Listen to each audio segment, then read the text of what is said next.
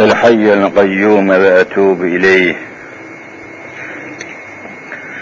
الحمد لله رب العالمين والصلاة والسلام على رسولنا محمد وعلى آله وصحبه أجمعين.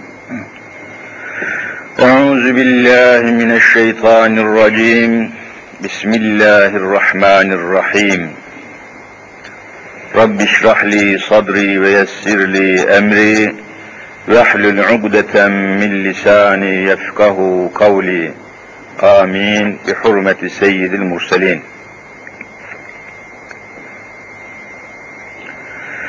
Muhterem Müslümanlar, değerli müminler, zamanın yine çok hızlı ve çok şiddetli akışı içinde ömrümüz, ömür sermayemiz, ömür dakikalarımız hızla tükenmeye doğru gidiyor. Hayatımız bizlere bir dava için, bir gaye için verilmiş olduğuna göre her insan, her Müslüman yaşadığı dünya hayatında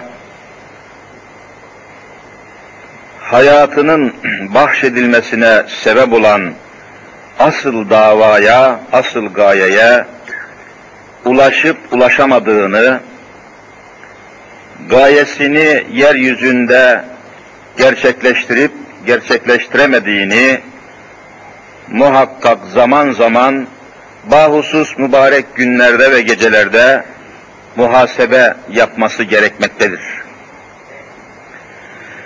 Acaba yaşayışımın, hayatımın yahut da Müslüman oluşumun gayesi, Müslüman olmamızın maksadı, meramı, yaşadığımız dünya hayatında tecelli etmiş midir, etmemiş midir diye zaman zaman düşünmek, müzakere etmek ve muhasebe yani hesaplaşmasını yapmak her müminin üzerine çok ehemmiyetli bir vecibedir.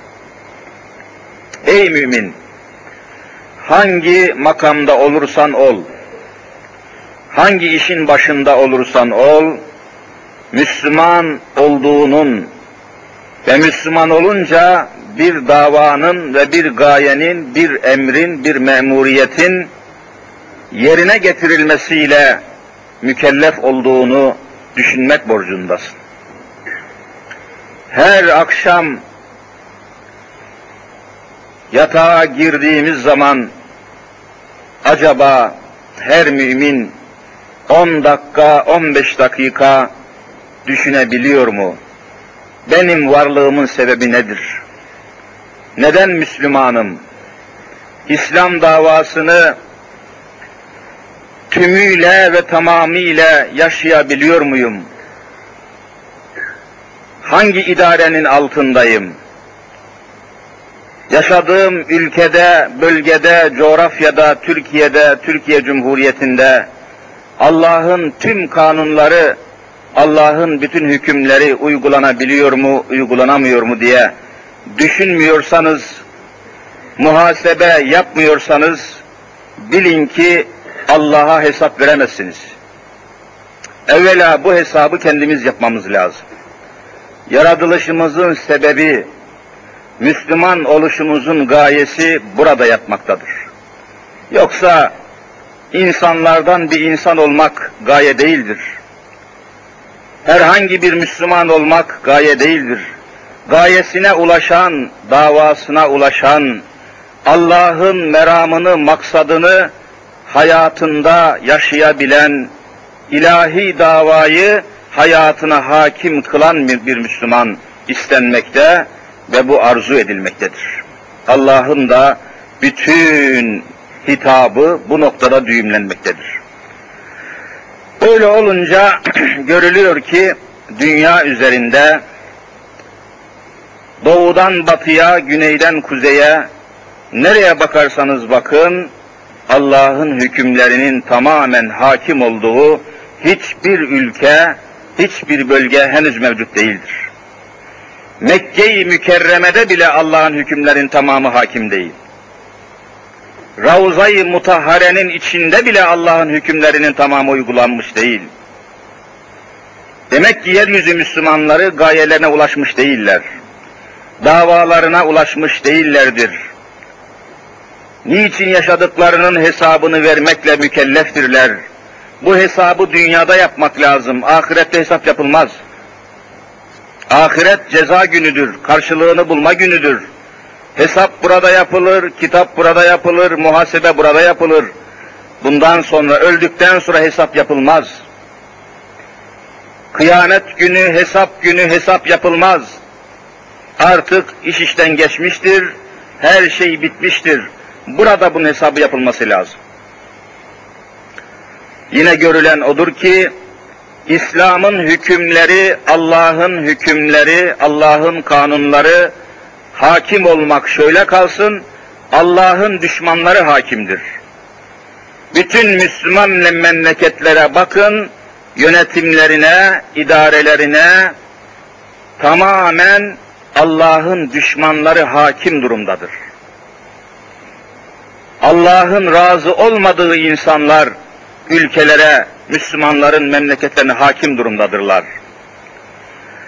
Allah'ın haramlarını haram kabul etmeyenler, Allah'ın helal kabul ettiği şeyleri helal kabul etmeyenler, Müslümanlar, Müslümanların memleketlerine hükmetmektedirler.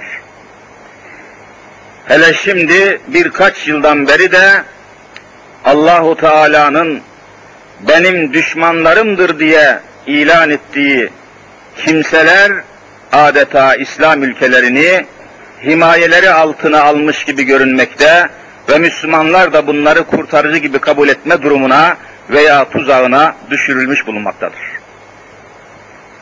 Düşünün ki Kuveyt gibi Müslüman olduğu zannedilen veya Müslüman olduğu söylenen bir ülkede duvarlarına şimdi en büyük duvarlarına kalabalıkların daha çok ve daha rahat görebilecekleri yerlere İngilizce olarak İngilizce olarak öyle yazılar yazılmış ki veya öyle yazılar yazdırılmış ki insanın tüyleri ürperiyor. Don't go home Yankee. Sakın çekilip gitme. Başımızda kal. Bizi bizi himayenin altında bulundur ey Amerika. Ülkemizden çıkma, bölgemizden gitme, başımıza amir ol diye Kuveyt'in sokaklarına yazı yazmışlar. Don't go, gitme diyor, lütfen gitme. Kal burada, başımızda kal. Bizim idaremizin başında kal, bölgemizde kal. Sen kalırsan biz mutlu oluruz ey Amerika, gitme Allah aşkına diye yalvaran bir Müslüman topluluk görünümü sergiliyorlar. Aynı şekilde daha diğer bölgelerde Müslüman zannedilen isimlerinden, şekillerinden Müslüman olduğu söylenen bütün bölgeler, bütün beldeler kayıtsız şartsız Türkiye Cumhuriyeti de dahil Amerika'nın vesayeti, velayeti ve himayesi altına resmen girmiş bulunmaktadır. Bu durumda ve bu hal içinde eğer Müslümanların, Müslümanım diyen insanların yürekleri sızlamıyorsa, kalplerinde en ufak bir endişe yoksa ve bu hadiseleri düşünmüyorlarsa, gelecekleri için neler yapacaklarını tasavvur edemiyorlarsa ve bu hali kendileri için bir dert, bir musibet telakki etmiyorlarsa, o kişi evvela imanından şüphe etsin evvela Müslüman olduğundan şüphe etsin. Kesin olarak ifade ediyorum. Çünkü hiçbir Müslüman isteye isteye arzu ederek bir kafirin himayesi altına giremez. Küfrün himayesi altına, küfrün koruması altına, küfrün şemsiyesi altına, küfrün saçakları altına giremez bir Müslüman girdiği andan itibaren itikadi problem başlar. Müslüman olup olmamak meselesi ortaya çıkar. Ne yazık ki bu konuları, bu mevzuları açıkça milyonlarca insana ulaştıramamanın, anlatamamanın ızdırabı içindeyiz. Yeryüzünün en muzdarip, en sıkıntılı, en belalı, en birbiriyle kavgalı, birbiriyle belalı, birbiriyle çatışmalı insan toplulukları şu anda dünya Müslümanları olarak sahnede görünüyorlar. Birleşmeleri mümkün görünmüyor. Anlaşmaları mümkün görünmüyor. Bir araya gelmeleri mümkün görünmüyor. İslam birliği, İslam bütünlüğü adeta imkansız hale getirilmiş. Ehli küfür tarafından, İslam'ın düşmanları tarafından ülkeler, bölgeler, beldeler, Müslüman coğrafyalar adeta taksim edilmiş, parsellenmiş. Ve her birisi çeşitli kollardan ve yollardan kafirlere sömürge haline getirilmiş. Cezayir Fransa'nın sömürgesi, Sudan yine öyle, Tunus yine öyle, Türkiye işte gördüğünüz gibi kayıtsız şartsız Amerika'nın adeta bir vilayeti, bir sömürgesi, bir müstemlekesi haline resmen getirilmiş durumdadır. Pakistan öyle, Mısır tamamen teslim olmuş vaziyette Yahudiye ve İsrail'e. Nereye bakarsanız bakın. Bu durumda ne olacak? Hala bize Müslüman denecek mi? Hala bu ülkenin insanlarına Müslüman mı diyeceksiniz? Benim problemim bu. Bizim derdimiz, davamız, endişemiz, merakımız buradan başlıyor.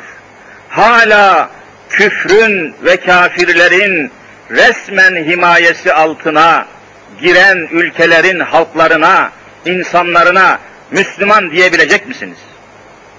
Müslüman derken alnınız ak, yüzünüz pak olacak mı? Müslümanız derken göğsünüzü gere gere diyebilecek misiniz? İslam'ın hürriyeti, İslam'ın mülkiyeti, İslam'ın hakları tümüyle ve tamamıyla alınmış mı ki Müslüman olduğunuzu rahatça söyleyebilirsiniz? Bütün mesele işte bu noktalarda toplanıyor. Bugünkü sohbetimizde diyelim, itikadi yönden Amerika'ya bağlılık veya Amerika'yı sevmek, itikadi yönden, Kur'an açısından bakıyorum ben. Hiçbir açı bizi alakadar etmez. Hiçbir açı, hiçbir görüntü bizi ilgilendirmiyor. Kur'an açısından, İslam açısından ve Hz. Muhammed Mustafa sallallahu teala aleyhi ve sellem açısından meseleye bakarak bu husustaki İslam'ın hükmünü belirtmek maksadıyla ezan saatine kadar sohbetimizi bu noktada toplamaya çalışalım. Efendiler, evvela bir Müslüman her şeyden önce, her şeyden evvel üzerinde durması gereken mesele imanıdır, itikadıdır. Zaman zaman söylüyoruz, bazı dairelerde, yazıhanelerde, bürolarda, bazı işletmelerde, şirketlerde, şurada burada, bilmiyorum dikkatinizi çekti mi? Evrak dolapları vardır. Dolap, dolap, çelik dolaplar. Yahut mobilya dolaplar vardır. İçinde ehemmiyetine göre evrak, resmi evraklar vardır. Resmi yazılar, resmi belgeler vardır. Ve çok ehemmiyetli olan evrakın, yazılı belgelerin bulunduğu çelik dolapların üzerinde aynen şöyle bir yazıya rastlamışsınızdır. Defaatle görmüşüm ben şahsen. Yangında ilk kurtarılacak eşya yazıyor. Bir yangın halinde her şeyden evvel bu dolabı, bu çekmeceyi kurtaracaksınız anlamına gelen bir yazı var. Yangında ilk kurtarılacak eşya. Demek ki yangın halinde hiçbir şeye bakmayacaksınız. Evvela o çekmecenin veya dolabın içindeki resmi belgeleri kurtarmaya çalışacaksınız. Yangında ilk kurtarılacak şeyler var. Bir Müslüman için de hayatında, dünyasında, olayların içerisinde en evvel kurtarması gereken şey, evvela sahip olması gereken şey, muhafaza etmek zorunda olduğu şey nedir diye sorulursa, imanımız olacaktır, evvela iman ele alınacaktır. İman meselesi. Bu noktayı çok sıkı tutmak lazım. Eğer bu noktaya bütün gücümüzle dikkatimizi vermezsek, bu noktaya ehemmiyet vermezsek, dünyaya Müslüman gelmiş olmak kafi değil, dünyadan Müslüman gitmek çok önemlidir. Dünyadan Müslüman olarak gitmek de çok az insana nasip olmaktadır. Efendiler, dünyadan Müslüman olarak göçmek hususunda hiç kimsenin garantisi yoktur. Lütfen bu noktaya dikkat edin. Peygamberlerden başka hiç kimse ben Müslüman olarak öleceğim diyemez. Garantiniz yoktur. İslam'ın hükmü bu. Evliyanın bile vallahi garantisi yoktur. Evliyanın korkuyla yaşamışlardır. Peygamberler müstesna. Onların sigortası var Allah katında. Onlar kesin, onlar garanti. Peygamberlerin imanını Allah garanti etmiş, Allah garantör olmuştur. Peygamberlerin dışında hiçbir insanın, hiçbir müminin Müslüman olarak ölmek hususunda garantisi yoktur, yoktur, yoktur. Öyleyse en büyük korkumuz küfür üzere ölmek olacaktır. En büyük korkumuz. Adam hiç korkmuyor, çekinmiyor, mesele yapmıyor kendisine. Ulu orta söylüyor, konuşuyor, gevezelik ediyor, laf söylüyor. Düşünmeden, taşınmadan, hesap yapmadan kelime kullanıyor. Halbuki kelime insanı imandan da çıkarır, imana da sokar.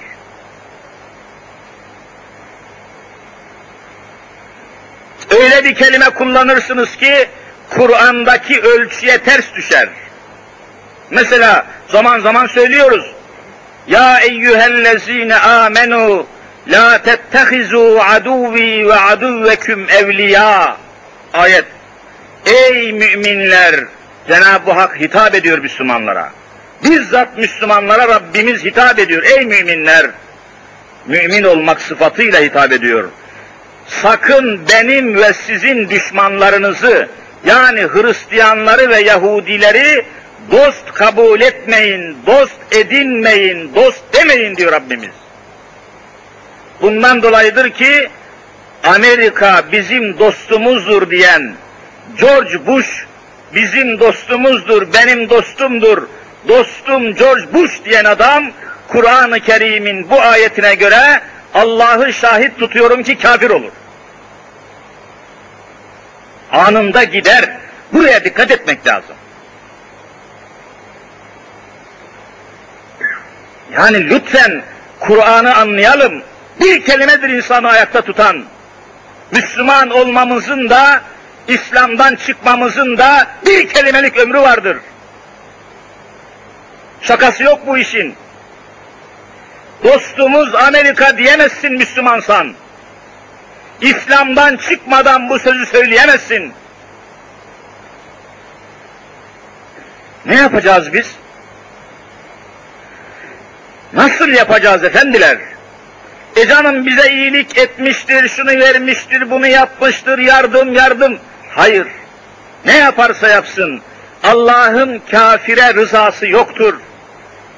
Bütün kitaplarda bir hüküm olarak yer almış dini kaynaklarda bir gayrimüslim adam, gayrimüslim, hem Müslüman olmamış, henüz iman etmemiş, Allah'ı Kur'an'ın anlattığı şekilde kabul etmemiş, Hz. Muhammed Mustafa'yı son peygamber olarak kabul etmemiş bir Hristiyan,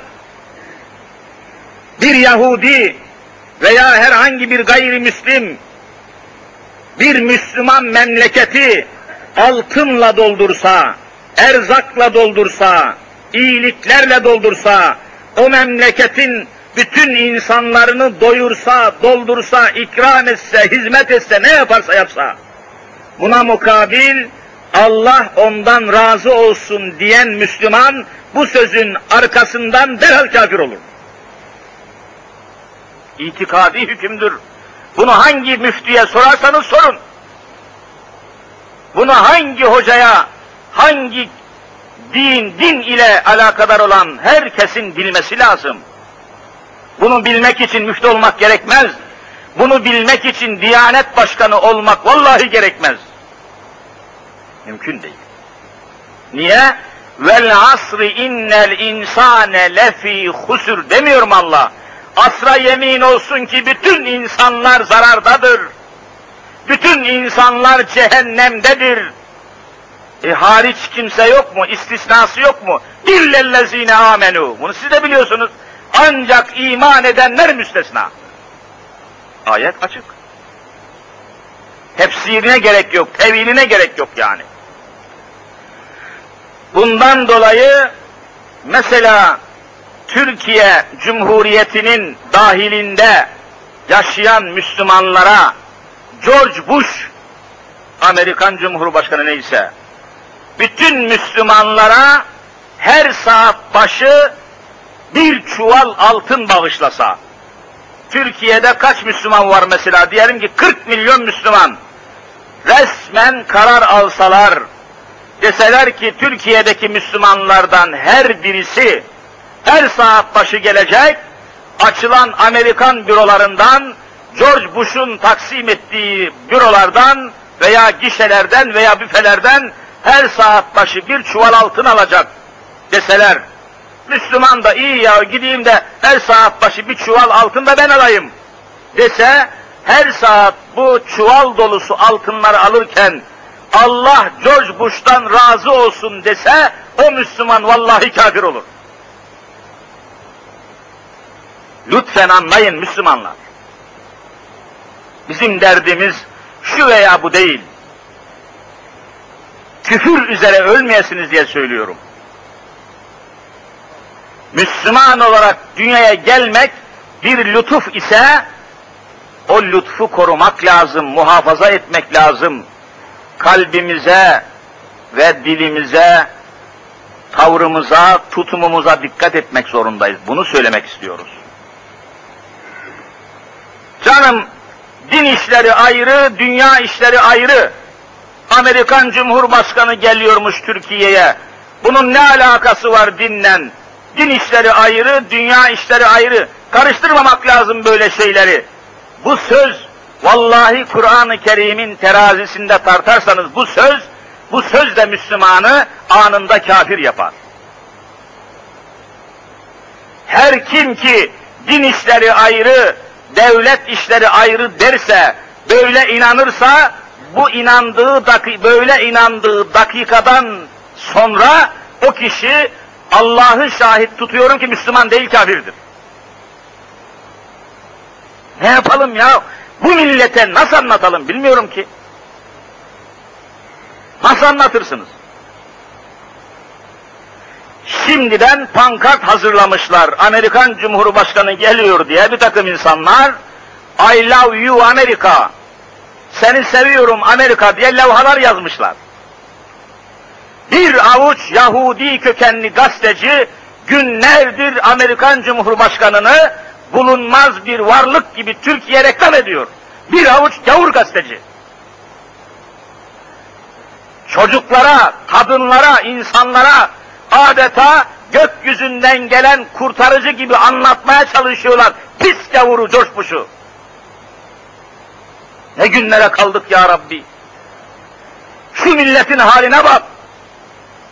Şu milletin davranışına, sessizliğine, sessiz kalışına bak. Benim aklım hayalim almıyor. Ne yapacaksınız? Nasıl Müslüman kalacağız Müslümanlar? Nihayet bir devlet başkanıdır, gelebilir ya gelsin.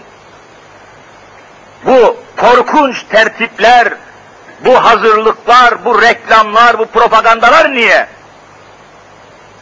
Nihayet bir gavurcuk geliyor. Bu dehşetli hazırlık niye? Şu ana kadar onu ağırlamak için, yatırmak için, kaldırmak için tuvalet taşına kadar, koru, koruma polislerine kadar harcanan para tam beş buçuk milyar Türk lirası. Devlet bütçesi harcanıyor. Fukara çay üreticisi, fukara ziraat sahibi köylüler, devletten borcunu alam, almamanın, alamamanın ızdırabı içine kıvranırken, bir Amerikan gavuru gelecek diye beş buçuk milyar lira sarf ediyorlar bütçeden. Buyurun efendiler. Ve Müslüman olarak böyle bakıyoruz aynen koyun sürüsü gibi. Senin verginden veriyorlar. Senin alın terinden veriyorlar bu gavurun tuvalet parasını, taşını, toprağını her neyse. Adam hem havadan korunacakmış, hem karadan hem denizden 3000 tane keskin nişancı, 300 de kendisi getiriyor Amerika'dan. Bütün bunların yemesi, yatması, zevki, sefası, fuhşu, seksi Türkiye Müslümanlarının hazineye ödediği vergiden ödenecek. Ne bu ya?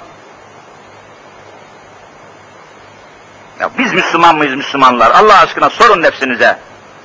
Bize Müslüman denir mi ya şu memleketin insanlarına? Izdırabı yok, çilesi yok, sıkıntısı yok. Allah korkusu kapmış ruhlardan, gönüllerden. Herkes dünyanın keyfin, zevkin, sevdası içinde. Ne Müslümanlığı bu? Efendiler, lütfen akşamları güneş battıktan sonra oturun bir evin köşesine, bir seccadeyi serin. iki rekat Hazreti Allah'ın rızası için iki rekat namaz kılın ve düşünün. Yeryüzünde niçin Müslümanız?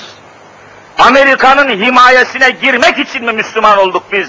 Yoksa Allah'ın hükümlerini hakim kılmak için mi? Sorun nefsinize. Sorun nefsinize.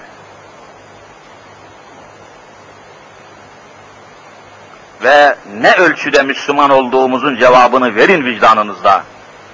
Vicdanınızda fırtınalar kopsun. Vicdanınızda iniltiler, feryatlar başlasın. ızdırap çekin, utanın, ağlayın, sızlayın. Biz yeryüzünde niçin Müslümanız diye. Ne kadar Müslümanız? Allah'ın kitabının ölçüleri içinde ne kadar Müslümanız diye ızdırap duymuyor musunuz? Bu toprakları fetheden insanların ve şehitlerin huzuruna yarın ne yüzle, ne halle, ne yolla çıkacaksınız?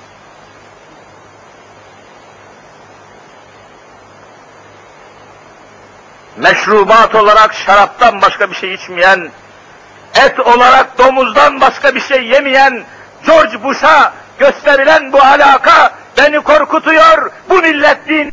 Bakınız müminler, Amerika dünyada nasıl bir rol oynuyor?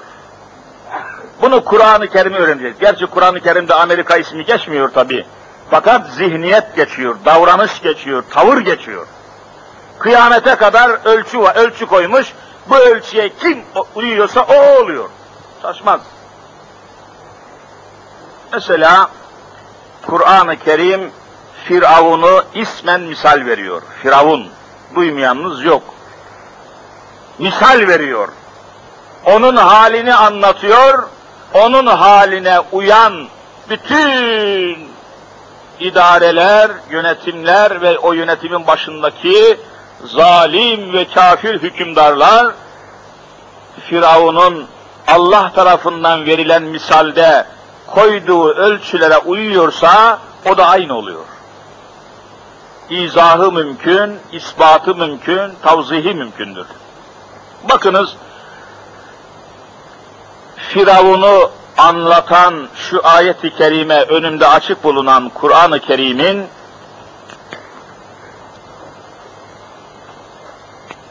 bilhassa hemen Kasas Sure-i şerifesinin dört numaralı dört numaralı ayeti ilahiyesinde hayret uyandıracak bir şekilde meseleyi bugünkü insanlara şöyle takdim ediyor Kur'an-ı Kerim. Estaizu billah. İnne firavune ala fil ard ve ceale ehleha şia'an yestad'ifu taifeten minhum yuzebbihu ebnâehum ve yestahyi nisâehum innehu kâne minel müfsidîn. Sadakallahul azim. İnne firavune Firavun Allahu Teala insanlara ibret olsun, ibret örnek olsun diye değil, ibret olsun diye bizzat ismen Mısır'da Mısır dediğimiz ülkede 3000 sene dile kolay 3 sene değil 300 sene değil 3000 sene hükümran olmuş.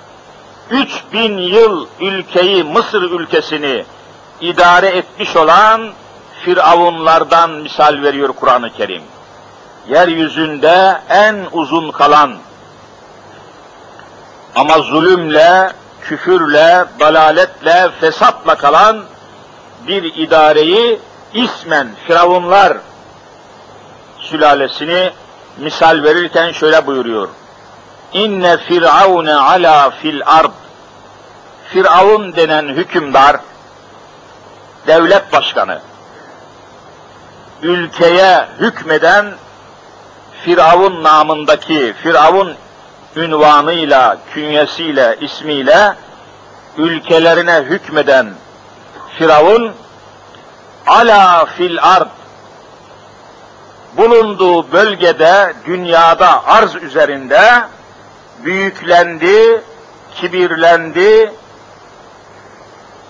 kendisini her şeyden daha yüce, daha yüksek, daha büyük görmeye başladı. Ala, Kur'an-ı Kerim'de mübarek bir kelime. Tefsirinde diyor ki, ey tekebbere, tecebbere ve bağa. Yani tekebbür etti. Benden büyük kimse yok dedi. Firavun'un karakterini anlatıyor Kur'an-ı Kerim. Yoksa gelmiş geçmiş. Ama aynı karakterde insanların kıyamete kadar olabileceğini Rabbimiz beyan ettiği için bunu misal veriyor. Olacak. Nitekim bakın şimdi biraz sonra göreceksiniz. Aynen Firavun'un yönetim biçimini ve idaresini bugün Amerika sergiliyor dünyada. Aynı, hiç şaşmayan şekilde yeryüzünde bütün güçleri eline geçirdi, kibirlendi, gururlandı, benden yüce, benden güçlü, benden hakim, benden galip kimse yok demeye başladı Firavun diyor. Bunu ne zaman, nasıl söylüyor? Ayetin devamını dinleyelim. وَجَعَلَ اَهْلَهَا شِيَعًا idare ettiği memleketin halkını sınıflara ayırdı diyor Rabbimiz. Sınıflara ayırdı. Sınıf sınıf yaptı. Halkı parçalara, kısımlara, gruplara böldü. Bakınız. Şimdi aynen Amerika şu anda dünyada dünya insanlarını üçe bölmüş durumdadır. Firavun'da da aynı var. Ayetin tefsirinde geniş bilgi var, vaktimiz yetmiyor, değer etmiyorum. Dünya insanlarını ve dünyadaki ülkeleri Amerika üçe bölmüş durumda. Bir, sanayileşmiş ülkeler. Birinci sınıf insan, yeryüzünün bütün nimetlerini, bütün ekmeklerini, bütün zinetlerini bütün gıdalarını, refahını, saadetini, mutluluğunu dünyada birinci sınıf insanlar olarak kendileri tayin etmişler, sanayileşmiş ülkeler. Bunlar paylaşıyorlar. Geçenlerde de gördüğünüz gibi bir yerde toplantı yaptılar. Hemen toplanıyorlar. Dünya ülkelerini üçe bölmüş Amerika şu anda. Şu asırda, şu devirde. Bir, sanayileşmiş ülkeler. Yani gelişmiş ülkeler. İkincisi, az gelişmiş ülkeler. Bu kelimeleri onlar koymuş. Bu isimleri onlar koymuş, bu sıfatları onlar koymuş. Az gelişmiş ülkeler. Üçüncüsü, hiç gelişmemiş ülkeler. Dünyayı üç sınıfa ayırmış mı, ayırmamış mı? Ayırmış. Aynen Hazreti Allah Firavun'u anlatırken وَجَعَلَ اَهْلَهَا شِيَعًا idare ettiği bölgeyi sınıflara ayırmıştı diyor. Sınıflara ayırmıştı. يَسْتَبْعِفُ طَائِفَةً minhum Onlardan bir taife, onlardan bir sınıfı zor durumda bırakmıştı. Fakir durumda, çaresiz durumda, geçimininden aciz, ekmekten aciz, yemekten aciz, yaşamaktan aciz hale getirmişti. Onların tepesine durmadan vergi vergi alıyordu. Vergi, vergi, zam, zam, zam. O fukara sınıfı ezim ezim ediyordu. Zengin sınıf alabildiğine kalkınıyor, yükseliyordu. Fukara sınıf akşamının sofrasında ne yiyeceğinden endişesi vardı.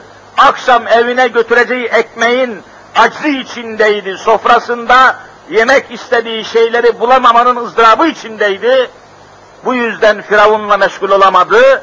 Zengin sınıf da parasının çokluğundan nerede yaşayacağını şaşırmıştı. O da alakadar olamadı. Bu parçalanmadan dolayı Firavun 3000 sene ülkeye hükmetti diyor Kur'an'da. Aynen bugün böyle. Gelişmiş ülkeler, az gelişmiş ülkeler, gelişmemiş ülkeler bu taksimi kim yaptı? Ve artık bu taksime göre bütün dünyayı idare ediyor adam. Mesela diyelim ki Türkiye'ye kredi verecek. Kredi. Hani var ya devamlı şimdi etrafında pervane gibi geziyorlar. Aman Amerika, Rusya bile görüyorsunuz şimdi köpek gibi Amerika'nın peşinden koşuyor. Ne hale getirdiler? Rusya. Yardım, yardım, yardım, kredi, kredi. Gözümüzü açtığımızdan beri Türkiye Cumhuriyeti Amerika'dan yardım istiyor. Benim gözümü açtığımdan beri. 46 yaşındayım. Bir gün olsun daha sırtı yerden kalkmadı.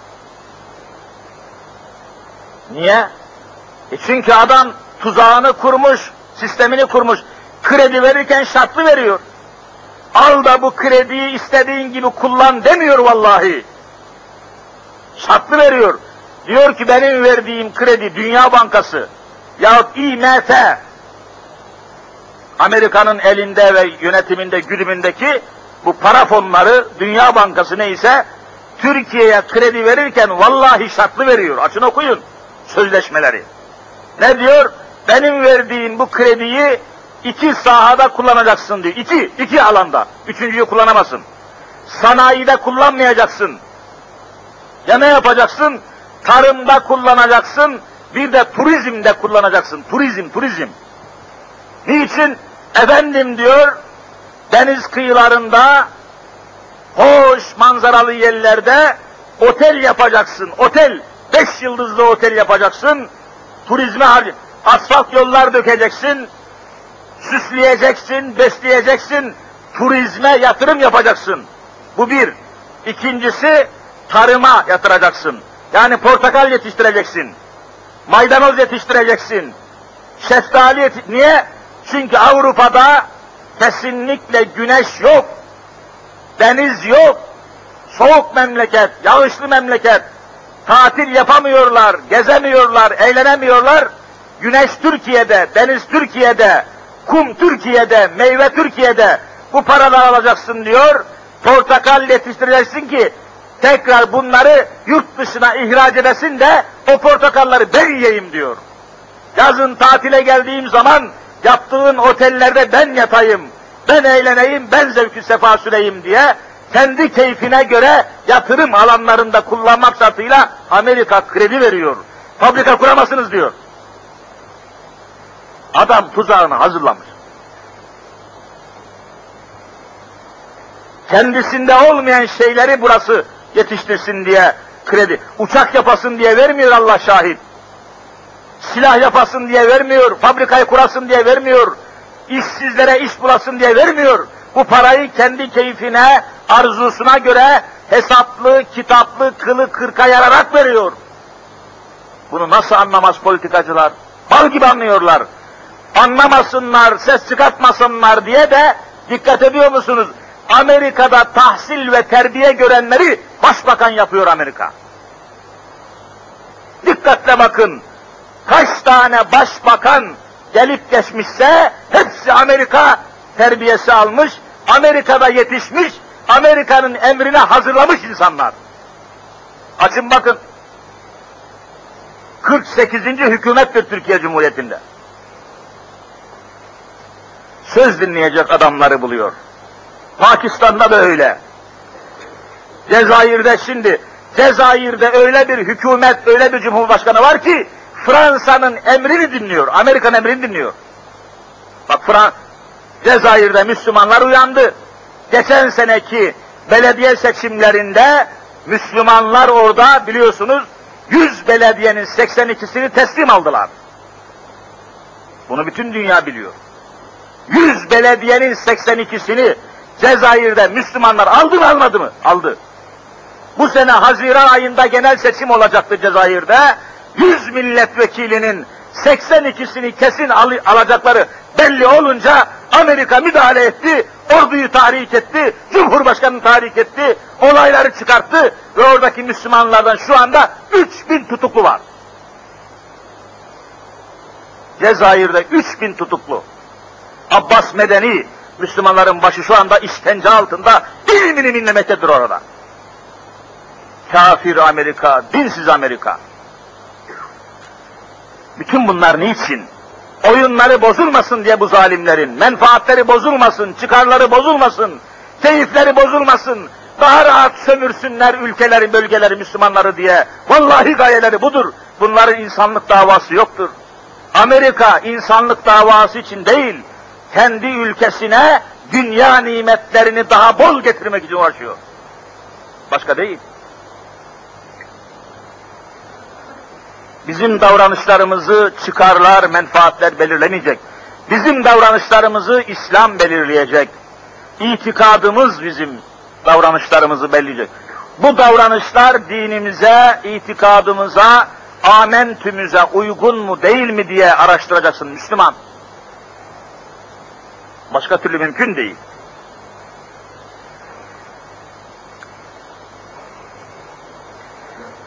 Adamlar bütün planlarını buna göre yapıyorlar.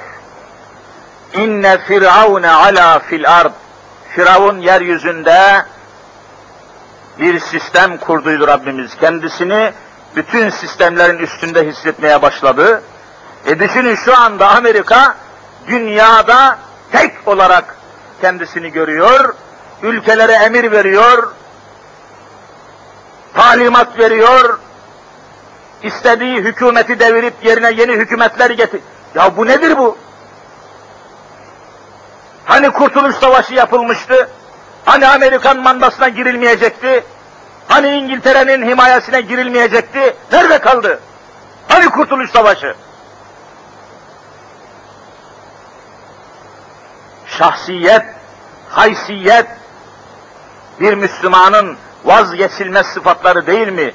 ben Müslüman haysiyetinden, Müslümanın şahsiyetinden mahrum kalacaksam, bütün dünyayı verseler kabul etmemek lazım. Zira bir Müslüman sadece şu dünya hayatı dediğimiz hayatın içinde kalacak bir varlık değildir. Biz dünya hayatından sonsuz hayata doğru akıp giden yolcularız. Sadece dünyaya, dünyada yaşamak için gelmedik. Bundan evvelki cuma derslerimde anlattım. Müslümanın itikadına göre üç çeşit hayat var, tek çeşit değil. Ama Amerikan Cumhurbaşkanı'na göre hayat tek çeşittir. O da dünya hayatı. Dünya hayatının dışında adamlar hayat kabul etmiyorlar. Müslüman böyle olamaz. Müslümanın itikadına göre üç hayat var. Bir dünya hayatı, iki kabir hayatı, üç ahiret hayatı. Bakın. Hiç onlarla bir olabilir miyiz?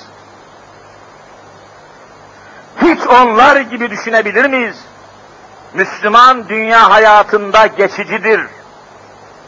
Kabir hayatında beklemededir. Ahiret hayatında ebedi kalıcıdır.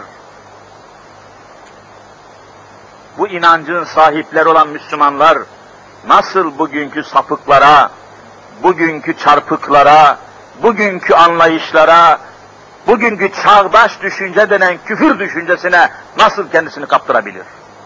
Çağdaş düşüncede ahiret yoktur vallahi. Amerikan tefekküründe, Amerikan kültüründe, Fransız kültüründe ahiret yoktur Müslüman. Allah'tan kork. Ama bizim kültürümüzün mayasında, bizim medeniyetimizin kökünde ahirete iman yatıyor. Eğer ahirete inanmış olmasaydı Fatih Sultan Muhammed Han, vallahi Bizans'a, İstanbul'a gelmiş olmayacaktı. Ahirete inanmış olmasaydı Mimar Sinan, vallahi Süleymaniye Camisi'ni yapmayacaktı, yeminle söylüyorum. Ahirete inanmış olmasalardı, çeşme yapmayacaklardı, kervansaray yapmayacaklardı, vakıf kurmayacaklardı, hayır yapmayacaklardı Müslümanlar. Bizim kültürümüzün temelinde ahirete iman var. Amerika'nın kitabında ahiret yok. Her şey dünyadan ve dünyadaki menfaatten ibaret. Nasıl anlatırsınız? Kime anlatırsınız? Kaç kişiye anlatırsınız? Öyle bir memlekette yaşıyorsunuz ki bir futbol maçını hiçbir gayesi olmayan, hiçbir manası olmayan, hiçbir hakikati olmayan bir futbol maçını daha çok insanlar seyretsin, belki 30 milyon insan seyretsin diye televizyon aynasına yansıtıyorlar da bir cuma vaazını daha çok insan dinlesin diye böyle bir tedbire kimse fırsat vermiyor. Ey Müslüman senin hocalarının konuşmaları, senin camilerindeki vaaz nasihatlar Türkiye Cumhuriyeti'nde bir futbol topu kadar vallahi haysiyeti yoktur. Bunu anlamıyorsan hiç namaza gelme. Bunun farkında değilsen kafanı secdeye koyma. Önce kafana bul fikri sok, sonra secde.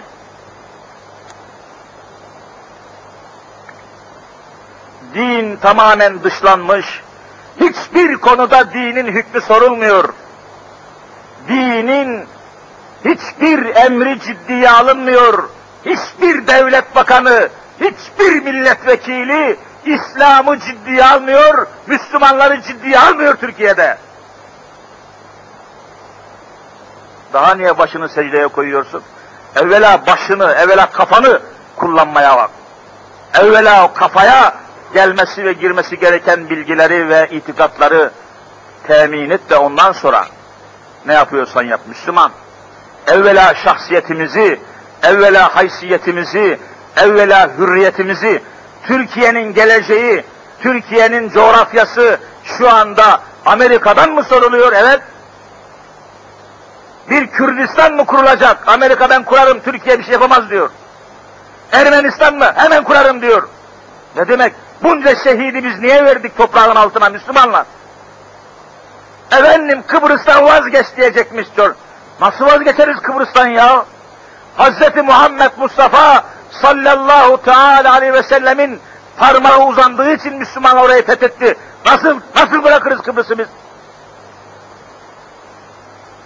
Ne hileler için geldiği, ne maksatlar için geldiği görüyorsunuz tamamen belli adamların. Teslim mi olacağız? Mümkün değil. Bir avuç cahil politikacı memleketi mümkün değil.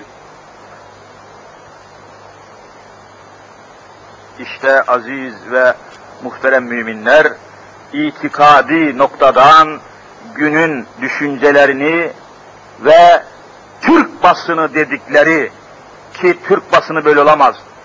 Türk basını dinin düşmanı olamaz.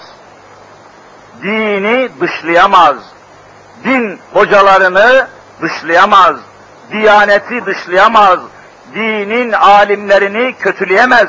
Ama Türk basını denen gazetelere bakın, hepsi bila istisna, birkaçı müstesna, dinin aleyhindedir, İslam'ın aleyhindedir. İslam'ın aleyhinde olan bir gazete, Türk basını olur mu olmaz mı? Vicdanlarına soruyorum. Günlerdir reklam, reklam, Amerika, Amerika, Amerika, adeta bir kurtarıcı melek gibi bir küfrü ve kafiri telkin ediyorlar. Böyle bassın, yerin dibine bassın inşallah Teala. Ezan-ı Muhammedi okundu, uzatmayayım.